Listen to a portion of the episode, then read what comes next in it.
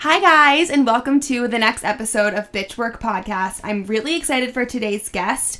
We have Nina Blumberg, who we actually interned together when we were like children. It was like my first summer in the city. I don't know how old you were. It was like legit four years ago. No, it was point. so long ago. And for me, it was like a side hustle. Like, we worked for a company called an Instagram account together where we Mm. like pulled photos and stuff. You were way more involved than I was, but that's how we met. Yeah, it, I was managing social media. So I'm really excited to have Nina today because she works in the art consulting world, which is a world that I know nothing about. And I'm just so interested in what you do. And I think that it's so awesome and so different. And I'm super excited to learn about it and hear how you got to where you are because the last I knew of you, we were working in social media. I know. So I'm excited Crazy. to hear your journey and how you got here and just how you're enjoying it and everything about it pretty much. So I would love to start off with just what is art consulting? What is it that you do on a day-to-day basis and kind of like the rundown of your job? Okay. Well, first of all, thank you for having me. course. I've never been on a podcast before, so I'm excited, honored to be here. Um, so art advising. Basically, I call it like I the metaphor that I use for people who aren't in the art world to understand it is basically like a real estate agent, but for art. Um, they're like we are the middleman between whoever is selling or buying the art. So usually an auction house, a gallery, and our client. And that could be an individual, that could be a company or like a hotel or anything. So we advise because we're the experts on the art in the market and we give them an idea of like what they should be investing in and what's hot. Also, we can help them with all the steps in between, such as transporting the art, framing, etc. There's a lot more that goes into it, but just to name a few things. That is okay. So I already have so many questions Okay. just listening to that. So I'm really excited to get into it. But then I also want to talk about. You said you do a lot of freelance. Well, Nina told me that she does a lot of freelance. You also have an art Instagram. So I'd love to hear about that too. Sure. I moved to New York for grad school in the art market, and I came to this job because of that, which we can get more into later. And so this job has really gotten me to all of my freelance projects basically because part of art advising or being an expert in any industry, being a consultant, is knowing what is going on around you. And so my boss, she has always placed like a big importance on us going out, being out in the world and seeing art. Like especially in this day and age with Instagram and everything, like you can see you can obviously see artists and artwork online on Instagram, but never really does the justice of being there in person. And because sometimes the context is different, the lighting's different. Right, It just like if Like you don't have a person yeah with a filter if you don't the filter can change the color of the work. If you don't have a person in the frame then sometimes it can be hard to tell how big it is. Right. so she's just always been very supportive going out and seeing art so that we're equipped to advise people on what's the right thing to do because i was seeing so much art i was just like what a- like i'm a picture taker i always have been i'm always that annoying girl in the group of friends who's like guys this moment this moment and like Have everyone hates you in the moment but then they they're grateful later Yes. for sure You're like the mom of the group. I'm a It's like, mom. guys, we have to take a picture guys, the memories. let's record this one. And then I'm like, sunset. Like, anyways, so I would obviously take pictures of all the art that I saw, and I was like, what do I do with this? Like, they're just sitting on my phone, and I know that my friends are tired of seeing me posting on my personal account about this. So I just started an art Instagram kind of just as like a creative outlet. And I guess in the very beginning, the only real, the only more professional reason I saw was like kind of just like a portfolio, like a visual Right. portfolio of Yeah. kind of like what I've seen and you know if I I think in the beginning I thought maybe I would want to go into social media like that I could end up in at an art company like managing their social media communications Oh, yeah, whatever. Cool, cool. and so I thought in that way like it could be kind of like a visual resume whatever. So in the very beginning I just that that was it. And Right. it was just kind of for fun and I didn't really have that many goals or expectations for it. And it just kind of started like it didn't take off right away but I think because I'm such a like such a social media person. I was just good, really good about posting consistently, Yeah. and it grew and grew, and it's got a pretty good follower base now. Yeah. And basically, a lot of times people will come to me and be like, you clearly know what you're doing with like art and Instagram. So could you ma- could you manage Oh, our okay, I see, Instagram, I or see. could Cool. you advise us on what we could do with our Instagram? And. So like, well, are those um like art studios or artists? It actually ranges. Like I work with so one of the first people that, you know, I started helping out with her Instagram, she wanted to turn it into a PR like advertising and marketing agency. So she was like, You're good at Instagram and I'm good at PR, so why don't we like kind of, you know, try and find people together? And so um, that has been a great relationship. It's called Cult Bytes with the C U L T B Y T E S. That's their Instagram as well. And um, we uh, like seek out clients together, such as there's an artist. There sometimes it's just like s- smaller online galleries, or it, it ranges just depending. Uh, I work separately with another art tech startup called Eazel with a Z. And you know, so it just kind of ranges. and you work on- with them all on their social media. yeah, it's yeah, I'm mostly the social media person. Like I'll Cool. deal with the Instagram and like she'll deal with other things. First of all, that's so impressive and incredible and amazing and like it's totally out of the world that I am even like remotely familiar with and it's just like such a unique, awesome, cool career and I'm sure that so many people out there don't even know that these jobs exist. I legit didn't even know it existed. Yeah. Like I like when I live I grew up in Virginia and I had no idea you could even I don't know. I don't even know what an art gallery was really looking back like like growing up in Virginia like I knew what an art museum was and I I took art lessons like I painted Right, and right. Until I moved to New York that there was like an entire like contemporary art world that was beyond the museums and there was like this culture of people doing this now and kind Right. of like I don't know. I had no idea. I feel like the most people know about like the art world if they're in I mean, art is such a important part of New York and like there's mm-hmm. so much art in New York. Yeah. But I feel like the thing that people like know, especially mm-hmm. girls our age, is probably that like Charlotte worked in an art gallery in Sex in the City. Yep. Yeah. Exactly. I mean, literally it's it's that. I think people now are starting to become more aware because of Instagram of these kind of more like understandable art world concepts like, you know, the big auction houses, Sotheby's and Christie's have kind of been in the headlines a lot because of they've been doing the, having these like crazy like sales with uh, artworks going for like hundreds of millions of right. dollars. So I think that grabs people, like the money aspect of it grabs people.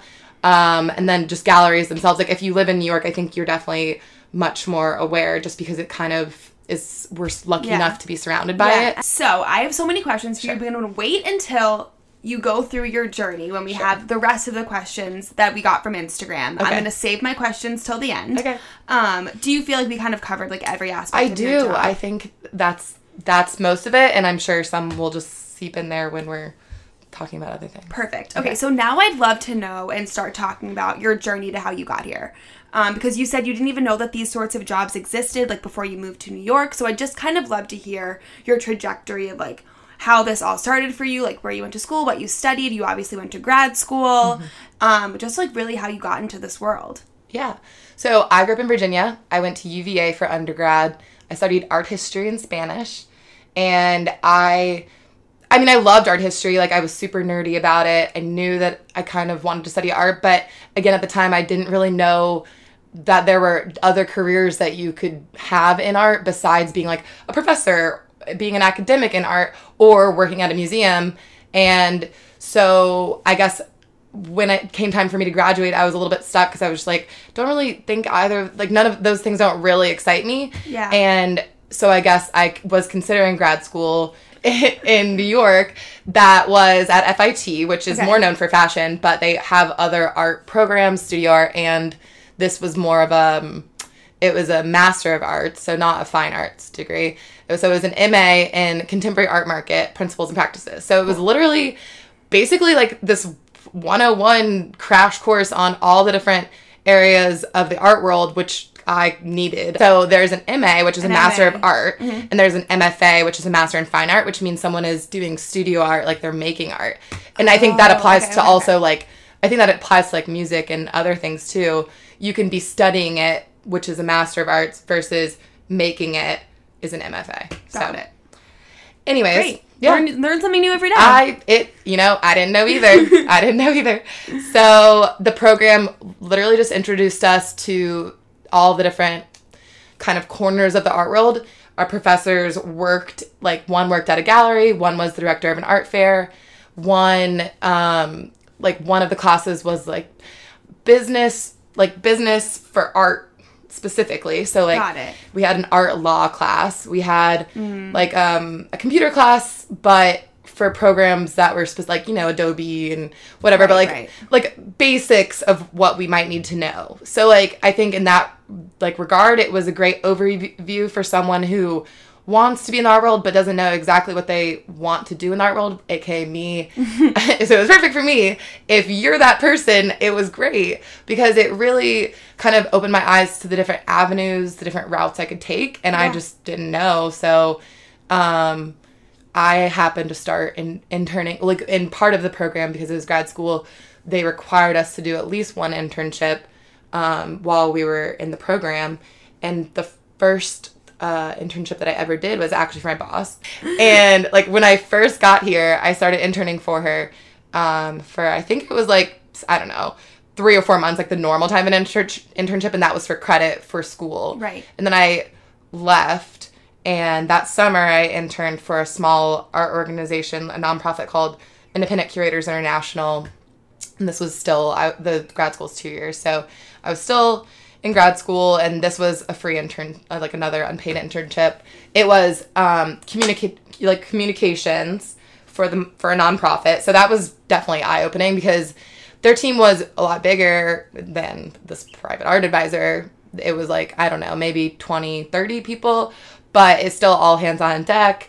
Kind of, they were covering a lot of ground because it was literally international independent creators. Right. Like, they were like doing worldwide programming. And so I would be like talking about some curation thing in Africa and then we're going to Australia. And then, so it was a lot of like, and I was doing the social media, like, I was scheduling all of the tweets and all of the Instagrams and everything for all. So I thought I wanted to go into social media and like be doing it Right. for a company all day. And I was just like, hmm, Maybe not. maybe not. I don't Right. know. Like, I love it. I like live and breathe it. But at the same time, it was different doing it in that official of a capacity all day. Right. Like, right. Posting, tweeting, all of that stuff. right and like composing like co- composing the copy and like it was just interesting and and it was a nonprofit and it was more serious kind of uh tone to everything i'm just used to kind of being in more kind of playful environments Right, and i can do both but obviously it's more fun to be playful and not have to like be so like Yeah. high whatever like high strung or whatever about we it, t- like we've had a few people on the podcast who um, work in social media and Mm-hmm. i think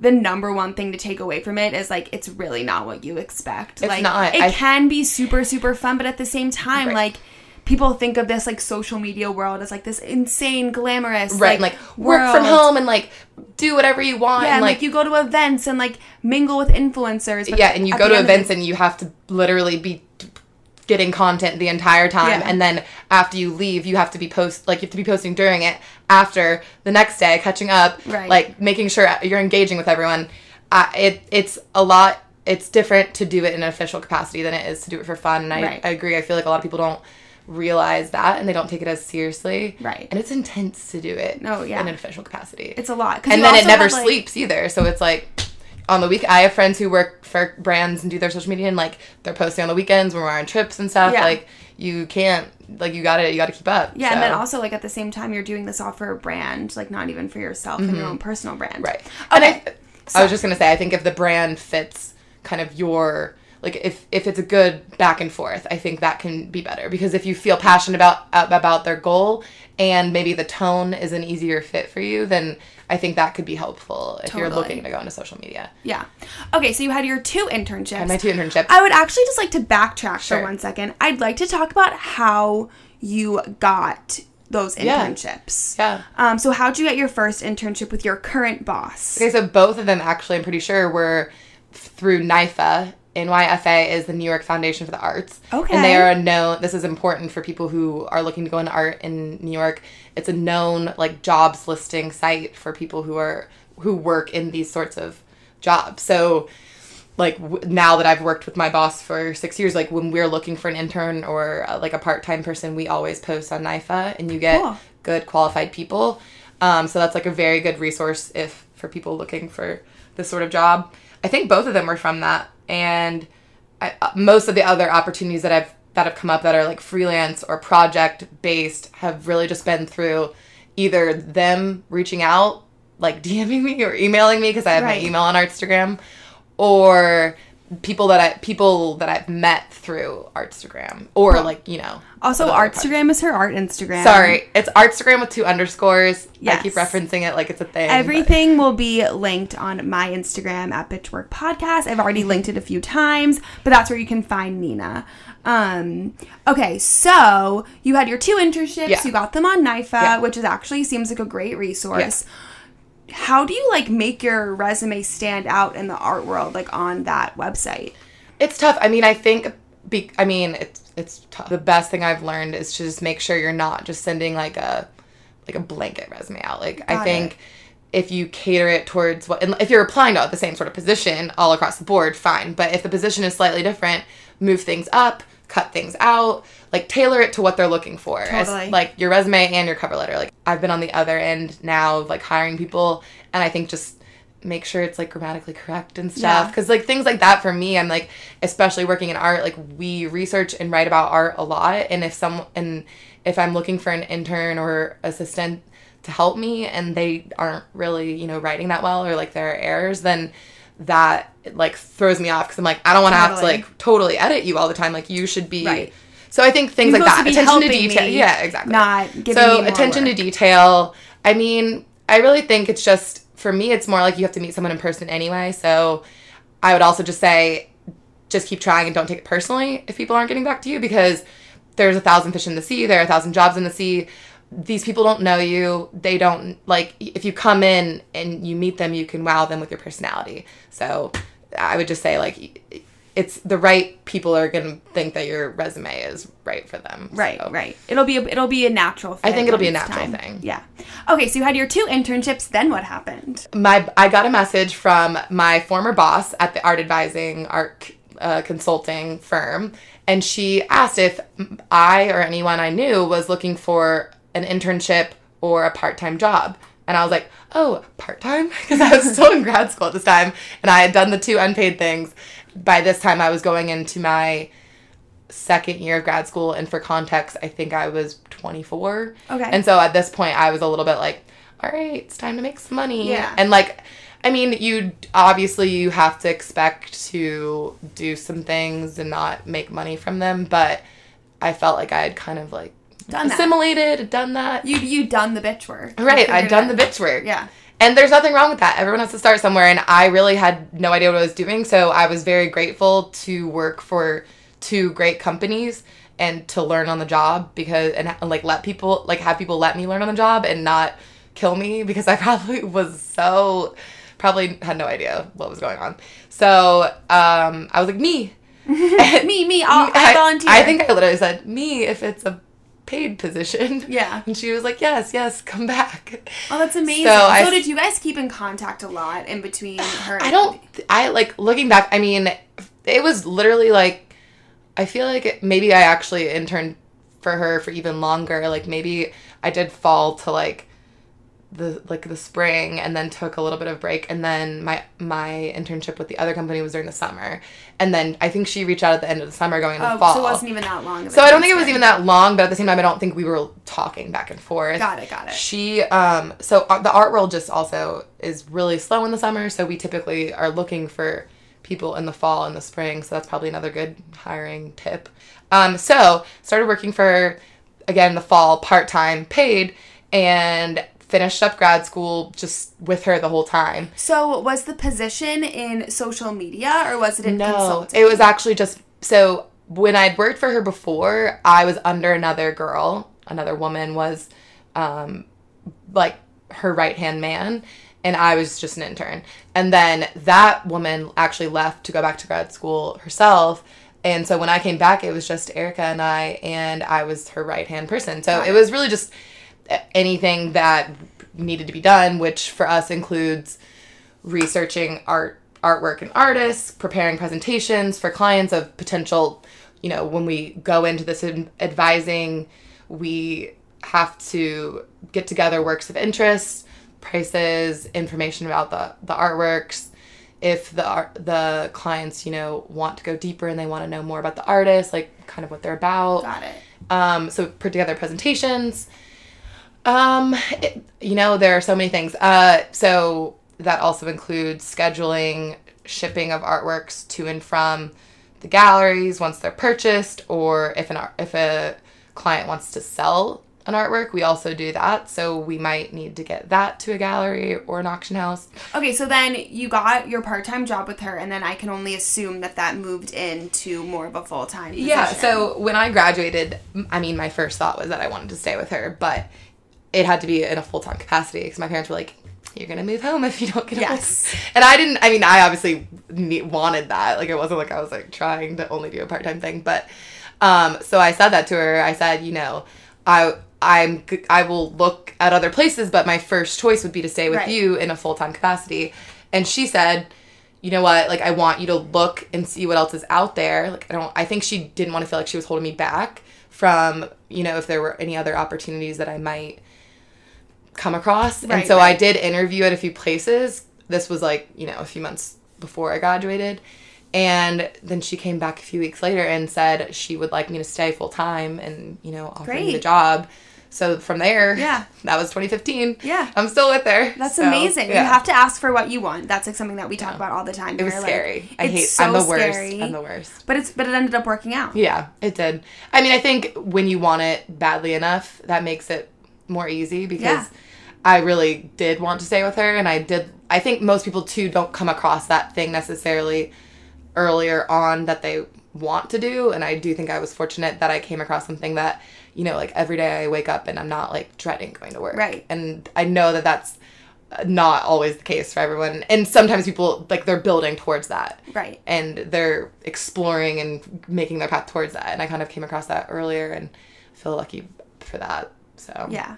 So now you kind of like combine all those things that you were like already doing, like social media right. and freelancing, and like now you're kind of like doing it all in one and like created your own whole career, which is honestly amazing.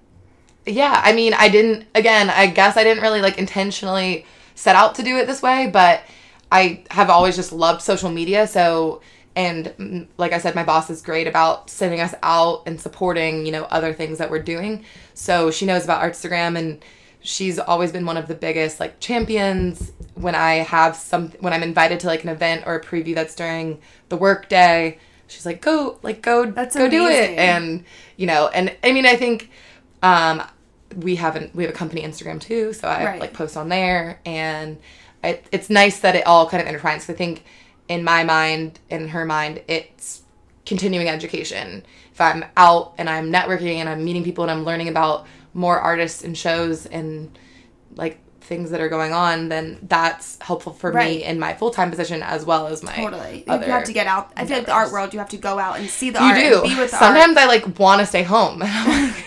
No, you Sometimes I'm like I want to like mask in bed. There are so many things going on. I'm like, oh, I gotta have do to go this. because if I don't go, then like someone else is gonna see it and they're Yeah. gonna like know all Yeah. these things that I'm not gonna know. once Instagram started catching on a bit more, I think in a great way, it definitely helped me, helped motivate me to just see more art because yeah, it sounds silly because it's great and it's fun, but it's kind of tiring sometimes because No, totally. a day that I go and walk around galleries in Chelsea and I go to like 20 galleries in one day, you walk like three or four miles because Yeah. and you're on your feet the whole time. But no, I mean it's it's amazing. I think having Artstagram like at a certain point started keeping me accountable. In the beginning, I was just doing it for fun, and then and then I kind of I had to keep going. Like I couldn't stop. Right, So Now we're getting into some questions. I personally have so many for Okay. you, just because I know again nothing about this world, and I'd also love to talk also about um, Instagram growth. Sure. Because I know that a lot of people out there probably have Instagrams or blogs or YouTube channels or whatever, and want to learn how to grow. Yeah. So first, I just love to hear your tips on how you grew your Instagram. You have like 21k, which is unbelievable, and um, just like how you got there because you really started from the ground up. Yeah. Um. Well, I first just want to say that I've heard someone speak about social media before, and the way they spoke about it was basically acting like there's a right way and a wrong way, and there's only one way to do it, and they just sounded so condescending. And I just want to say there is no right way to do it. I think being a consistent. So Mm-hmm. for me, that was when in the beginning, and I had a lot, a lot of time because I wasn't doing any other projects besides, you know, my full time job, and I just kind of threw myself into it. I had all this content. I posted twice a day, Wow. which I don't think anyone was seeing at the time. like But that's- literally, that's I had like so no amazing. followers. but I also think so. A picking something. I think whatever it is that you're trying to grow, I think it helps if it's you're actually interested in it. And what whether it's personal or professional, I think if you can find a way to make it more fun, people want to be able to relate and engage. And I think the more fun and authentic and genuine you are, actually the more people connect. And I know that it's important to be professional, but I think that there's a there's a middle ground between being too professional and perform like like formal and educational and being, you know, irreverent and Right. offending people. Also, I I think there's a good middle ground. and art has this um i guess sense to it of it being like this super serious Right. Thing Right. and to make art fun and Yeah. light and playful Yeah. like i think people Well, can really relate to that Going into it, I think that was the part of it that I really I felt like there were accounts that I knew about or galleries and museum accounts that were very educational and that was helpful. Or there's Google where you can literally just Google any artist name and learn about Mm-hmm. what they do and who they are. So for me, I think and from the very beginning, I was like, I want to make this fun.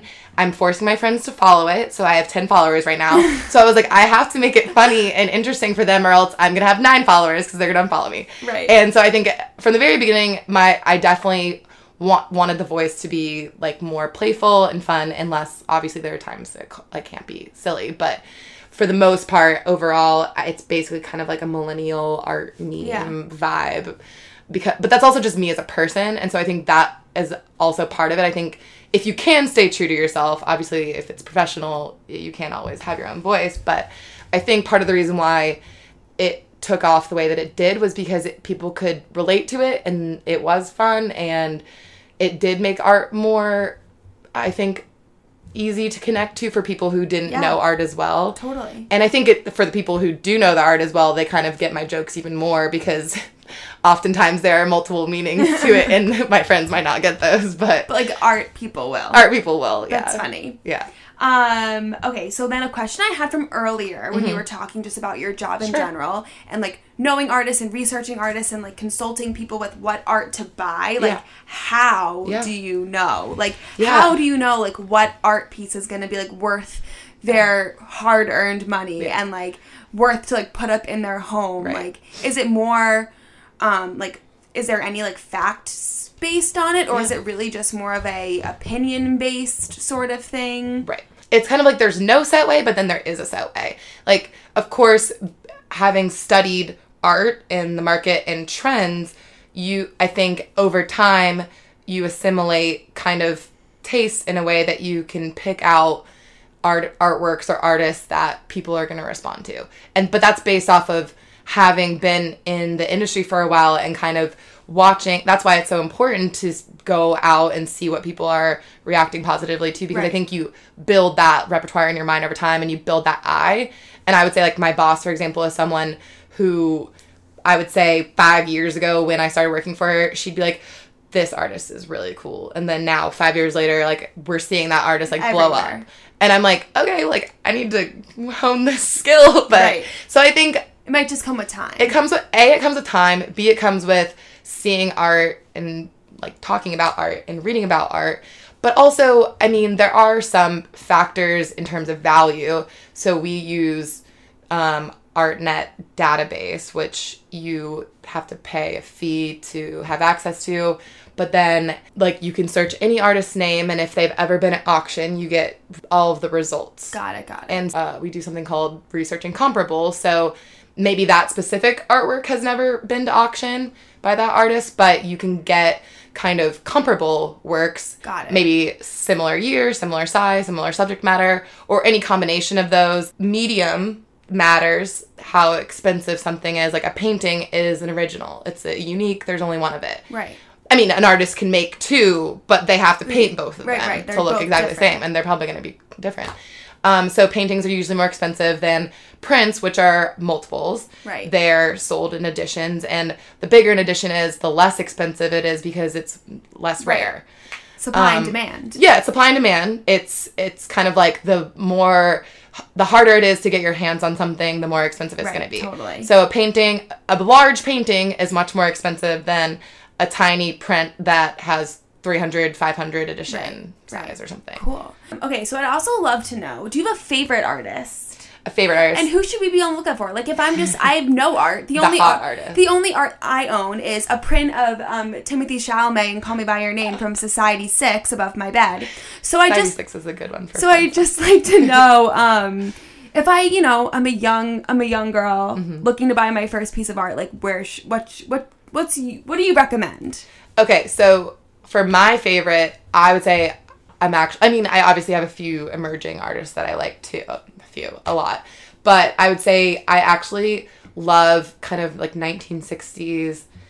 I love like it's kind of like an art history nerd thing, but like I love Helen Frankenthaler and Joan Mitchell, and Helen Frankenthaler is a color field painter, and Joan Mitchell is an abstract expressionist, and they're just I I don't know, it's just it's like this emotion. Mm-hmm. Mark Rothko, Morris Louis, and it's all colors, but and people will do that whole like, well, I could have done that thing because it is Got it. abstract and it is I like kind that of vibe like splashes too. on Yeah. a canvas. But they were, I always say it's context because in the 1960s, no one had ever done that before. So they were kind of groundbreaking, and every everyone who's doing it now is looking to people like that. So Right. they're kind of like the icons of art in that sense that at the time you wouldn't have thought to do that because the only accepted form of art was not like it was not it was not that. Yeah. So they were doing this crazy thing that no one else was doing and kind of like breaking these breaking all the rules and art critics kind of didn't know what to do with it at first and then you know only time can tell kind of what what um, survives. And okay, so for in terms of new art and emerging artists, and also just maybe more affordable art for like a budding collector, I would say Artsy is a great platform for discovering both discovering artists. They put out editorial content, so they also do lists like 10 most important shows to see, stuff like that. And that can help you kind of get a sense of what's popular. And then also they help you discover artists and galleries can put their inventory on like on Artsy for like for sale. Got it. And sometimes like sometimes the price will be there and you can see it. There are other ones called Artspace. There are a lot of actually online you know, art platforms that have a more affordable have a more affordable options. And then I would also say, I mean, kind of what I was explaining earlier about paintings versus prints. Like, I think starting with prints, there's nothing wrong with ask that because they are more affordable and there are ways to get like real prints by an artist that literally made like a lithograph or, you know, like went like made them like produced them with a print shop um, rather than just the difference would be like a poster or Right, reproduction of something. Um, and there's nothing wrong with that. You can get a poster reproduction framed of your face. Like I can get my Helen Frankenthaler like painting reproduction framed, and you know it's still beautiful. But Right. if you want like a real print, they can you know be f- a few hundred or less than a thousand, and that's a good way to get something from a more well-known artist that you could actually afford. Is your apartment just like full of prints You and know, art? And it's actually not for. Well, I just moved, but oh, also Oh, yes. I would like to say that art is expensive. But I mean, I think as again, like there are there are these platforms where it's more affordable, and a lot of them will let you kind of do like payment plans and Oh, okay, things. cool. So I think looking into that sort of thing, I need to honestly be better at decorating. I've gotten sent a few amazing artworks from artists that I need to put up, and I just I and framing art And is framing- expensive. you know what? Fr- you everyone needs to take into account that framing the art is af- actually like usually more expensive than the art itself, or at least a few hundred dollars. Yeah, it's expensive. It's expensive. So it's definitely something to take into account. Okay, cool. So now we have some more questions from Instagram. First thing, biggest misconception about your job. Biggest misconception. I think people just really have no idea what I do. I think like people think I don't work because I travel a lot, or like I said, my boss will literally be like, "Go see the show." Right, you're going to gallery to gallery. I'm going to a press preview or something like out in the middle of the workday. So I think for me specifically, I think people are like, "There's Nina again, just not in an office." But I mean, I think jobs kind of the that whole scene is changing and people work from home and do things differently now. But I think the biggest misconception about art in general is just people don't really know much about it. Yeah. And I think those big auction house sales maybe probably give people inflated ideas of what's going on. Like I Got mean, it. there's money in art, but like all the money is going to different people. Like my boss isn't getting 400 million dollars from a sale of an artwork at the auction. You know what I mean? To get like a percentage of that. Right, exactly. So I think the the thought that there's a lot of money in the in art kind of trickles down. So Yeah, yeah. Actually, another question was: Is is your position commission based? Is there job security Yeah. in art? Um, I think it just depends on how big your company is for the job security part. It just depends on how big your company is. As for the commission, it really just depends on the com like a company structure. Like I've heard of some art advisories do kind of have like a sales position where if you were bringing in clients that you're selling the art to, for me, mine is not commission based because my boss is more client facing. Like sh- Right. all of our clients are people that she's bringing in and if i were to bring somebody in i'm sure that i could you know that that Right. could, there could be a commission involved but Got it. Got it. So it's like she brings in the clients, and you're like helping her do the research. right And the this we're and the yeah that, exactly you're we're more like the man on the ground the men on the ground like assisting and she's maybe more out and about in the world like Do you think that what things. like what is your goal for your career? Like, do you think one day you'd want to be like her? and, People like, ask me that sometimes. clients? I actually like, and maybe I'll change my mind eventually, but I actually don't really want to be the boss. Like, and and I think this culture that like that we're in, everyone's supposed to be a boss. I'm like, well, if everyone's the boss, then no one is Yeah. supporting the boss. So Yeah. I'm fine. Like, not because I'm not ambitious. Like, I obviously want to keep growing, keep, you know. You know, you get older, you have a family, you need to make more money. Like, I obviously have thoughts about that, but in terms of owning the company or being the founder or CEO, I don't necessarily have a desire for that just because there's a lot of responsibility. And I think Totally. people do it without realizing what all goes into it. And I've been uh, working at a small company of two or three, literally at max, or actually we had four at once, but literally like two or three people for six years. So I know what goes into like running a company that small Yeah. and and keeping it afloat and not it not like it actually being profitable and i mean it's just easier said than done i think working for someone like that i think has shown me that it's not necessarily what i want to do. Right, right. but we'll see maybe.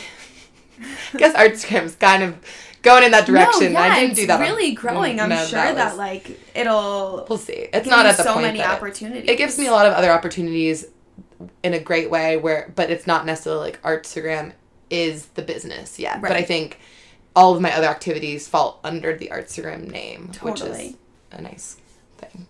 All right, let's do one more question. Someone asked, "Do you have to study art history?" You did study art history. I did study art Do you have to? you know i don't think you have to study art history necessarily um, but i think i think it'd be a little hard to You be to acclimated right and kind of keep up but i mean maybe you could come at it there are there are literally sotheby's and christie's kind of grad programs that throw you into Got it it. too Cool. i don't think you'd necessarily have to i just think you might feel a little bit out of the loop unless you just happen to be very interested in art yourself know everything. and you know things without having studied it formally i think you could probably get around it that way Okay, cool. So let's do one last question. Mm-hmm. How do you become respected in the art industry and have people trust your vision? I think there are ways to show people you know what you're talking about in terms of like, you know, and like you don't have to study art history, but you have to know you have to have a way to show people that you know That you're knowledgeable. that you're knowledgeable. And I mean, like I was kind of explaining about doing the comparables and doing the research, there are ways to present the information that gives people who don't really know what's going on a better context and a better surface picture of why this would be a good investment. So if you're like this artwork that I'm offering to you, one's like it sold for 1.5 million dollars and they're offering this for 1.6, it's a reasonable purchase. Right. And look, like it's grown steadily over the last 10, Right. 20 years. Like Right. you can kind of prove in that way. And I think that's kind of all we can go off of because it is such a fluctuating market that really is built on taste. And like an artist can be hot one second and not the next. And that part of it can be kind of unpredictable for sure. Yeah, totally. And hard to put a finger on. But I think you just build that Yeah. database in your mind over time too. Yeah. Okay, well, those are all the questions that we have, and I think that kind of wraps up today's episode. Um, I I personally learned so much. Um, this was really my first episode, like kind of stepping out of media because that's really my world, and I'm super excited to continue to grow out of media and talk about different topics and jobs on this podcast. So if you guys liked it, let me know and leave a review in the Apple Podcast Store. Let me know what you want to hear next time. If there's any career that you want to hear specifically about, I would love to know. Nina, thank you so much for being here today. Guys, check Nina out on her art Instagram called Artstagram and your personal Instagram, Ninstagram. Mm-hmm. Follow her on both. Artstagram has two underscores and Instagram has three underscores. Instagram is like me brunching with my friends and like traveling and stuff, but I think that's fun too. It's super fun. I follow her on both, and both are a great follow. I would highly recommend. While you're at it, follow at Bitchwork and at Jordan Rebecca to get all the updates on the podcast and to ask future guests questions. Thank you so much for having me. This Oh was my god, great. of course. Thank you so much for coming all the way to Brooklyn. I really appreciate it. And It was this was it, this was really a sure. pleasure. So thank you so much. Thank you. Hope you guys enjoyed this one and I'll talk to you next time. Bye guys. Bye.